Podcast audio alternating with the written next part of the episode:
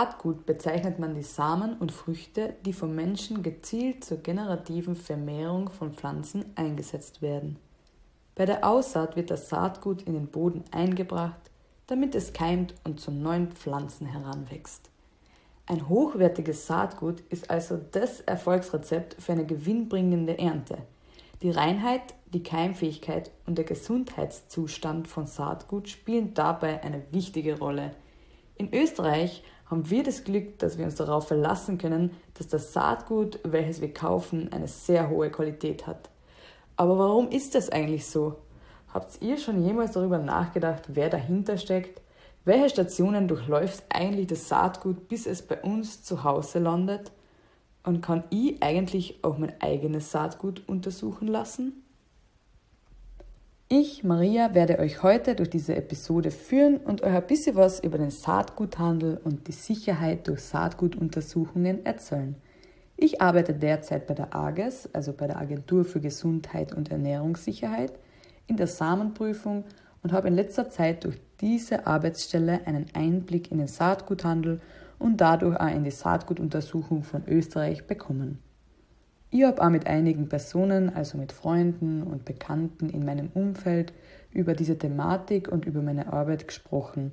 Und genau da bin ich draufgekommen, dass sich sehr viele noch gar nicht mit dieser Thematik auseinandergesetzt haben.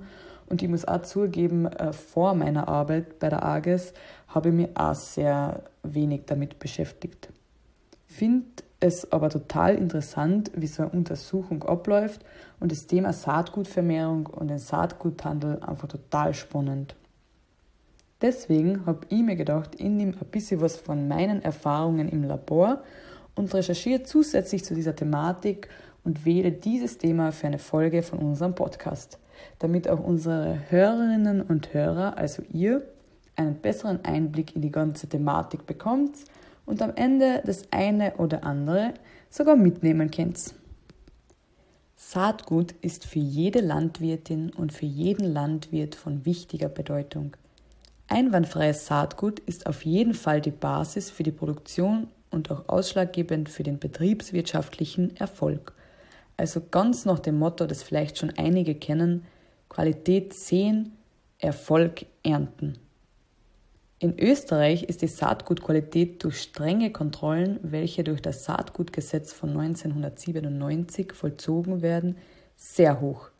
Und das in Umlauf gebrachte Saatgut ist sehr, sehr hochwertig. Das wird anders als in anderen Ländern von Europa jedes Jahr kontrolliert.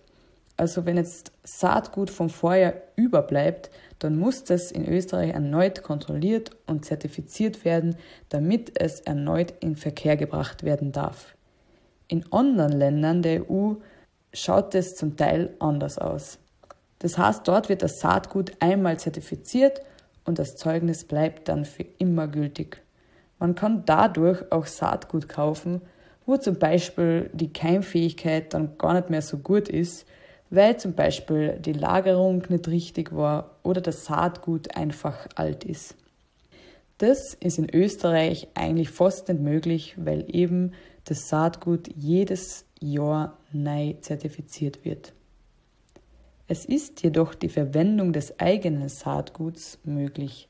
Der sogenannte Nachbau wird von den Landwirtinnen und von den Landwirten häufig umgesetzt und ist auch im Biolandbau möglich. Doch was passiert, wenn man sein eigenes Saatgut anbauen möchte? Kann ich automatisch davon ausgehen, dass mein Saatgut hochwertig ist, dass die Qualität sicher passt? Was aber einmal fix stimmt, ist, dass die Qualität des Saatguts ausschlaggebend für den Ertrag am Ende der Saison und somit ein sehr wichtiges Kriterium in der nachhaltigen Pflanzenproduktion ist. In diesem Podcast beschäftigen wir uns vor allem mit der Frage, warum die Qualität des Saatguts wichtig für jede Landwirtin und für jeden Landwirt ist und welche Kriterien dabei eine wichtige Rolle spielen. Kurz gesagt, ist eine Saatgutuntersuchung überhaupt sinnvoll? Zu Beginn ist es einmal das Wichtigste zu klären, was man überhaupt unter einer Saatgutuntersuchung versteht und warum diese so wichtig ist. Die österreichische Saatgutwirtschaft versorgt Österreichs Landwirtinnen und Landwirte mit zertifiziertem, amtlich anerkanntem Saatgut. Dafür durchläuft das Saatgut mehrere, ich würde es einmal Phasen sagen. Neben der Feldanerkennung, bei welcher das Vermehrungsmaterial noch vor Ort am Feld geprüft wird, ist die Beschaffenheitsprüfung ein Teil im Prozess der Saatgutanerkennung.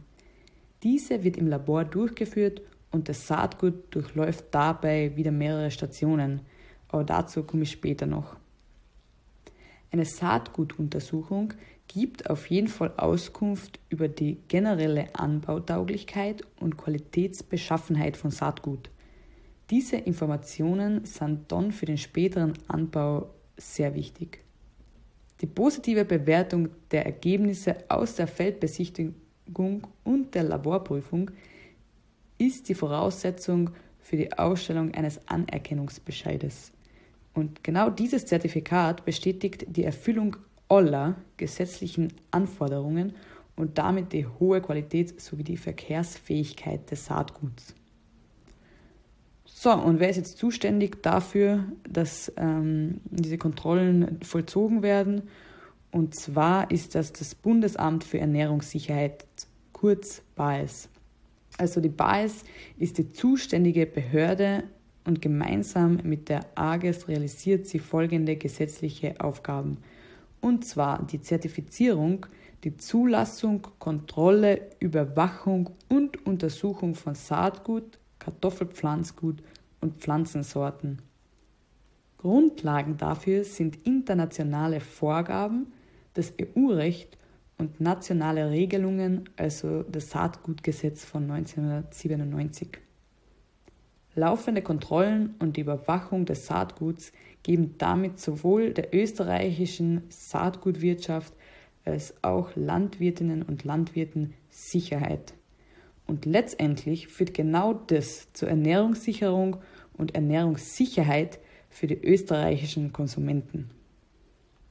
Solche Untersuchungen müssen von Saatgutfirmen durchgeführt werden, damit das Saatgut überhaupt vermarktet werden darf, also in den Handel gebracht werden darf.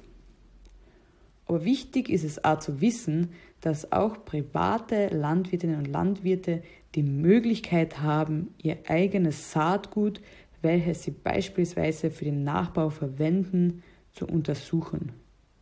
Und diese Untersuchung nennt man dann Gebrauchswertprüfung. Nun, was ist jetzt eine Gebrauchswertprüfung? Und habt ihr eigentlich schon irgendwann mal was von dem Begriff Gebrauchswertprüfung gehört? Die Gebrauchswertprüfung ist einerseits für Rohwarenproben der Saatgutwirtschaft und andererseits aber genau für Proben von Landwirtinnen und Landwirte gedacht. Es wird der Gebrauchswert von Saatgut festgestellt oder anders gesagt, die Eignung für den Anbau oder für die Aufbereitung des eigenen Saatguts wird ermittelt. Dabei wird jetzt im Vergleich zur akkreditierten Untersuchung wie im Saatgutanerkennungsverfahren gewohnt eine vereinfachte Methodik angewandt. Und zwar ist es im Prinzip einfach die ganz die gleiche Untersuchung wie beim normalen Saatgut im Anerkennungsverfahren, aber eben es ist eine vereinfachte Methodik, wie gesagt. Also weniger schön ausgedrückt, es wird alles ein bisschen ungenauer gemacht einfach. Das liegt daran, dass dieses Saatgut ja eigentlich nicht in den Handel kommt und dann auch den ganzen Bestimmungen eben unterliegt. Die eigentliche Frage ist jetzt aber, warum sollte eine Bäuerin oder ein Bauer beispielsweise aus Niederösterreich oder Kärnten oder aus einem anderen Bundesland eine solche Untersuchung durchführen? Was für Vorteile ergeben sich daraus für den Betrieb und reicht es nicht, auf eine gute Qualität vom eigenen Saatgut zu vertrauen? Es ergeben sich einige Vorteile, wenn man das Saatgut, welches auf die Felder ausgebracht werden soll, davor untersuchen lässt. Man kann eigentlich davon ausgehen, dass eine solche Untersuchung den Landwirt oder die Landwirtin vor möglichen wirtschaftlichen Schäden schützt, also im Vorhinein schützt und zwar vor schlechtem Feldaufgang, hohen Unkrautbesatz und vor starkem Auftreten von unterschiedlichsten Saatgutkrankheiten. Durch eine solche Untersuchung kann man nachhaltig einer Bodenverseuchung durch Unkrautsamen und Krankheitserregern entgegenwirken. Im Endeffekt kann man sich einiges an Kosten sparen und das über mehrere Jahre. Jedoch muss man auch beachten, dass so eine Untersuchung mit Kosten verbunden ist. Und zwar kostet diese je Probe, also je Kultur, welche man untersuchen lässt, etwa um die 60 Euro. Nun sind wir an dem Punkt angekommen, wo wir halbwegs wissen, warum man eine Saatgutuntersuchung macht, was das ist, welche Vorteile es bringt und welche Kosten damit anfallen. Und dass man sich jetzt unter so einer Untersuchung im Labor was vorstellen kann, werde ich euch jetzt kurz erklären, was genau bei so einer Prüfung des Saatguts beachtet wird und worauf es dann wirklich ankommt. Und zwar wird einmal als erstes die eingesendete Menge, also diese Probe wird einmal anonymisiert. Das heißt, die Mitarbeiter im Labor wissen nicht, von wem diese Probe eingesendet wurde. Das ist einmal sehr wichtig. Und dann kommt es schon, also die eingesendete Menge oder die ins Labor gebrachte Menge kommt dann in die Probenahme, wo dann eine Probe gezogen wird. Da gibt es ein bestimmtes Verfahren, wie das gemacht wird. Und dann hat man eben die Menge, die dann untersucht wird. Und diese Menge an Samen, also die Probe, kommt dann als erstes ins Reinheitslabor. Im Reinheitslabor wird der Fremdbesatz mit Unkrautsamen, anderen Kultursamen und gefährlichen Verunreinigungen untersucht. Da gibt es unterschiedliche Methoden, die man dafür anwendet. Das hängt sehr stark mit der Kulturort zusammen, welche Methode da genommen wird. Der Fremdbesatz wird aber immer von der Probe herausgetrennt. Unter Fremdbesatz versteht man eben Unkrautsamen, wie zum Beispiel das Labkraut, Amaranth oder Gänsefußorten. Das sind jetzt so gängige Unkrautarten, die ich gerade aufgezählt habe. Und darunter versteht man aber auch die Kultursamen, die aber nicht der Kultur von der Probe angehören. Also wenn jetzt zum Beispiel eine Gerste untersucht wird und da ein Weizen drin gefunden wird, wird der aus, auch herausgenommen. Gefährliche Verunreinigungen gehören ebenfalls zum Fremdbesatz. Und was sind jetzt gefährliche Verunreinigungen? Das sind jetzt zum Beispiel Mutterkorn, das kommt oft in Roggen und Gräsern vor und hat eine giftige Wirkung ähm, auf den Menschen. Und so wie ja der Stechapfel, der gehört da auch dazu. Aber auch der Flughafer und die Seide fallen darunter. Ähm, und die zwar sind zum Beispiel jetzt nicht giftig, aber der Flughafer ähm, kann sich mit dem Kulturhafer einkreuzen und das führt dann natürlich zu einer Ertragsverminderung und zu einer Verunkrautung. Und die Seide als Windengewächs ist ja sowieso problematisch und endet in einer starken Verunkrautung des Feldes. Übrigens ist es sehr interessant, weil die Seide war in Österreich schon eigentlich ausgerottet oder als ausgestorben bezeichnet und ist aber durch den globalen Saatguthandel und durch die biodiversitätsfördernden Maßnahmen, die in Österreich immer mehr zunehmen, wieder zu einem Problem geworden. Auf jeden Fall wird das Aufgezählte dann von der Probe getrennt, wenn es vorhanden ist und in Stückzahl angegeben. Auch die technische Reinheit wird durchgeführt Dabei werden nicht nur die Samen anderer Art herausgetrennt, sondern auch der Bruch, also gebrochene Samen, sowie alle weiteren unschädlichen Verunreinigungen wie zum Beispiel Spreu, Stängelstücke, Schalen, Hülsen, Schoten, Spelzen, Sklerotien und so weiter. Was man da von der Probe entnimmt, wird in Gewichtsprozent angegeben, also zuerst ausgewogen und dann eingetragen. Im Reinheitslabor wird aber auch die 1000 Kornmasse ermittelt, die für den späteren Anbau, also für die Aussaat von hoher Wichtigkeit ist. Und wenn das alles erledigt ist, dann gibt man die gereinigte Probe an das Keimfähigkeitslabor weiter. Im Keimfähigkeitslabor wird unter vorgegebenen Methoden die Keimfähigkeit bzw. die Triebkraft unter erschwerten feldnahen Keimbedingungen ermittelt. Dafür werden die Proben angesetzt und bei unterschiedlichen Temperaturen, je nach Kulturart, für einige Tage gelagert. Das hängt ebenfalls von der Kulturart ab, wie lang. Das heißt dann abwarten und danach werden die Proben ausgewertet und eben beurteilt.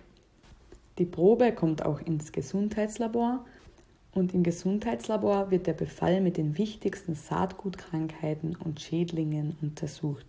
Zum Beispiel dem Weizensteinbrand, dem Zwergsteinbrand, der Netzfleckenkrankheit der Gerste sowie die Brennfleckenkrankheit bei Erbse und Ackerbohne und der Befall mit Samenkäfer bei Erbse und Ackerbohne wird ebenfalls untersucht. Auch hier gibt es je nach Krankheit unterschiedliche Methoden. Vor allem im ökologischen Landbau ist es besonders wichtig, dass das Saatgut gesund ist.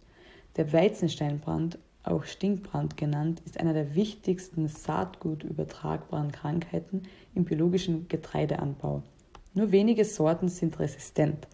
Von den Getreidearten sind vor allem Winterweizen und Dinkel betroffen. Bei dieser Krankheit gelten am Saatgut anhaftende Sporen als bedeutendster Übertragungsweg. Es gibt einige Möglichkeiten, diese Krankheit zu regulieren und eine davon ist auf jeden Fall das Saatgut auf Steinbrand zu untersuchen. Die Sporen sind natürlich nicht sichtbar, aber nur wenige davon können einen großen Ertragsschaden anrichten. Wenn Sporen am Saatgut gefunden werden, gibt es einfache Möglichkeiten, die zur Bekämpfung beitragen können. So sind zum Beispiel mechanische Verfahren wie intensives Reinigen oder Bürsten des befallenen Saatguts erfolgreich. Auch eine Waschung mit kaltem Wasser kann ge bereits gewisse Bekämpfungserfolge erzielen. Aber bevor man sich die Arbeit antut, ist es, glaube ich, persönlich sehr sinnvoll, solche Sporen durch eine Untersuchung erstmal nachzuweisen. Auch bei dem Zwergsteinbrand gilt genau dasselbe. Auch bei der Krankheit Septoria oder Blatt- und Spelzenbräune erfolgt die primäre Infektion über das Saatgut. Wenn das Saatgut stark befallen ist, kommt es zu einer Verminderung der Keimfähigkeit und Triebkraft der Samen und folglich auch zu Ertragsverlusten. Die Netzfleckenkrankheit bei Gerste ist ebenfalls eine rein saatgutbürtige Krankheit. Hier ist die Verwendung von befallsfreiem Saatgut besonders wichtig. Aber das Wichtigste ist einfach auf den Bestand zu achten, ihn genau zu beobachten und möglichst befallsfrei zu halten. Dann kann man auch besser beurteilen, ob es Probleme im Bestand gibt oder nicht und kann dann auch besser entscheiden, ob es sinnvoll ist, das Saatgut lieber untersuchen zu lassen oder nicht. Als nächstes ist es sehr wichtig zu wissen, welche Informationen bekomme ich jetzt durch diese Untersuchung. Bei der Gebrauchswertprüfung ist es so, dass keine Untersuchungsergebnisse pro Merkmal gegeben werden, sondern eine Gesamtbeurteilung des Saatguts berichtet wird. Und da werden jetzt folgende Angaben übermittelt. Wenn alles gepasst hat bei den Proben, dann ist das Saatgut geeignet. Und da kriegt man auch noch die Angabe der empfohlenen Aussaatmenge pro Hektar mit. Wenn die Probe jetzt aber irgendeinen Mangel gehabt hat, also zum Beispiel sehr, sehr viele Unkrautsamen drin sind, dann ist das Saatgut als geeignet eingestuft, aber es sollte eine professionelle Aufbereitung gemacht werden. Also zum Beispiel das Saatgut soll gereinigt werden, also professionell gereinigt werden und dann ist es als Saatgut geeignet.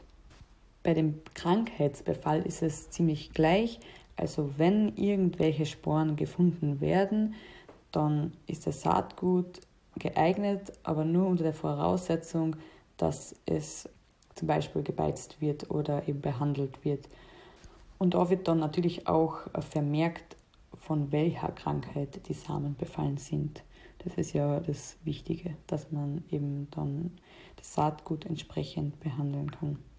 Wenn es zu viele Mängel gibt, dann ist das Saatgut nicht geeignet und es wird auch dann so berichtet und übermittelt und mit der Angabe des Grundes.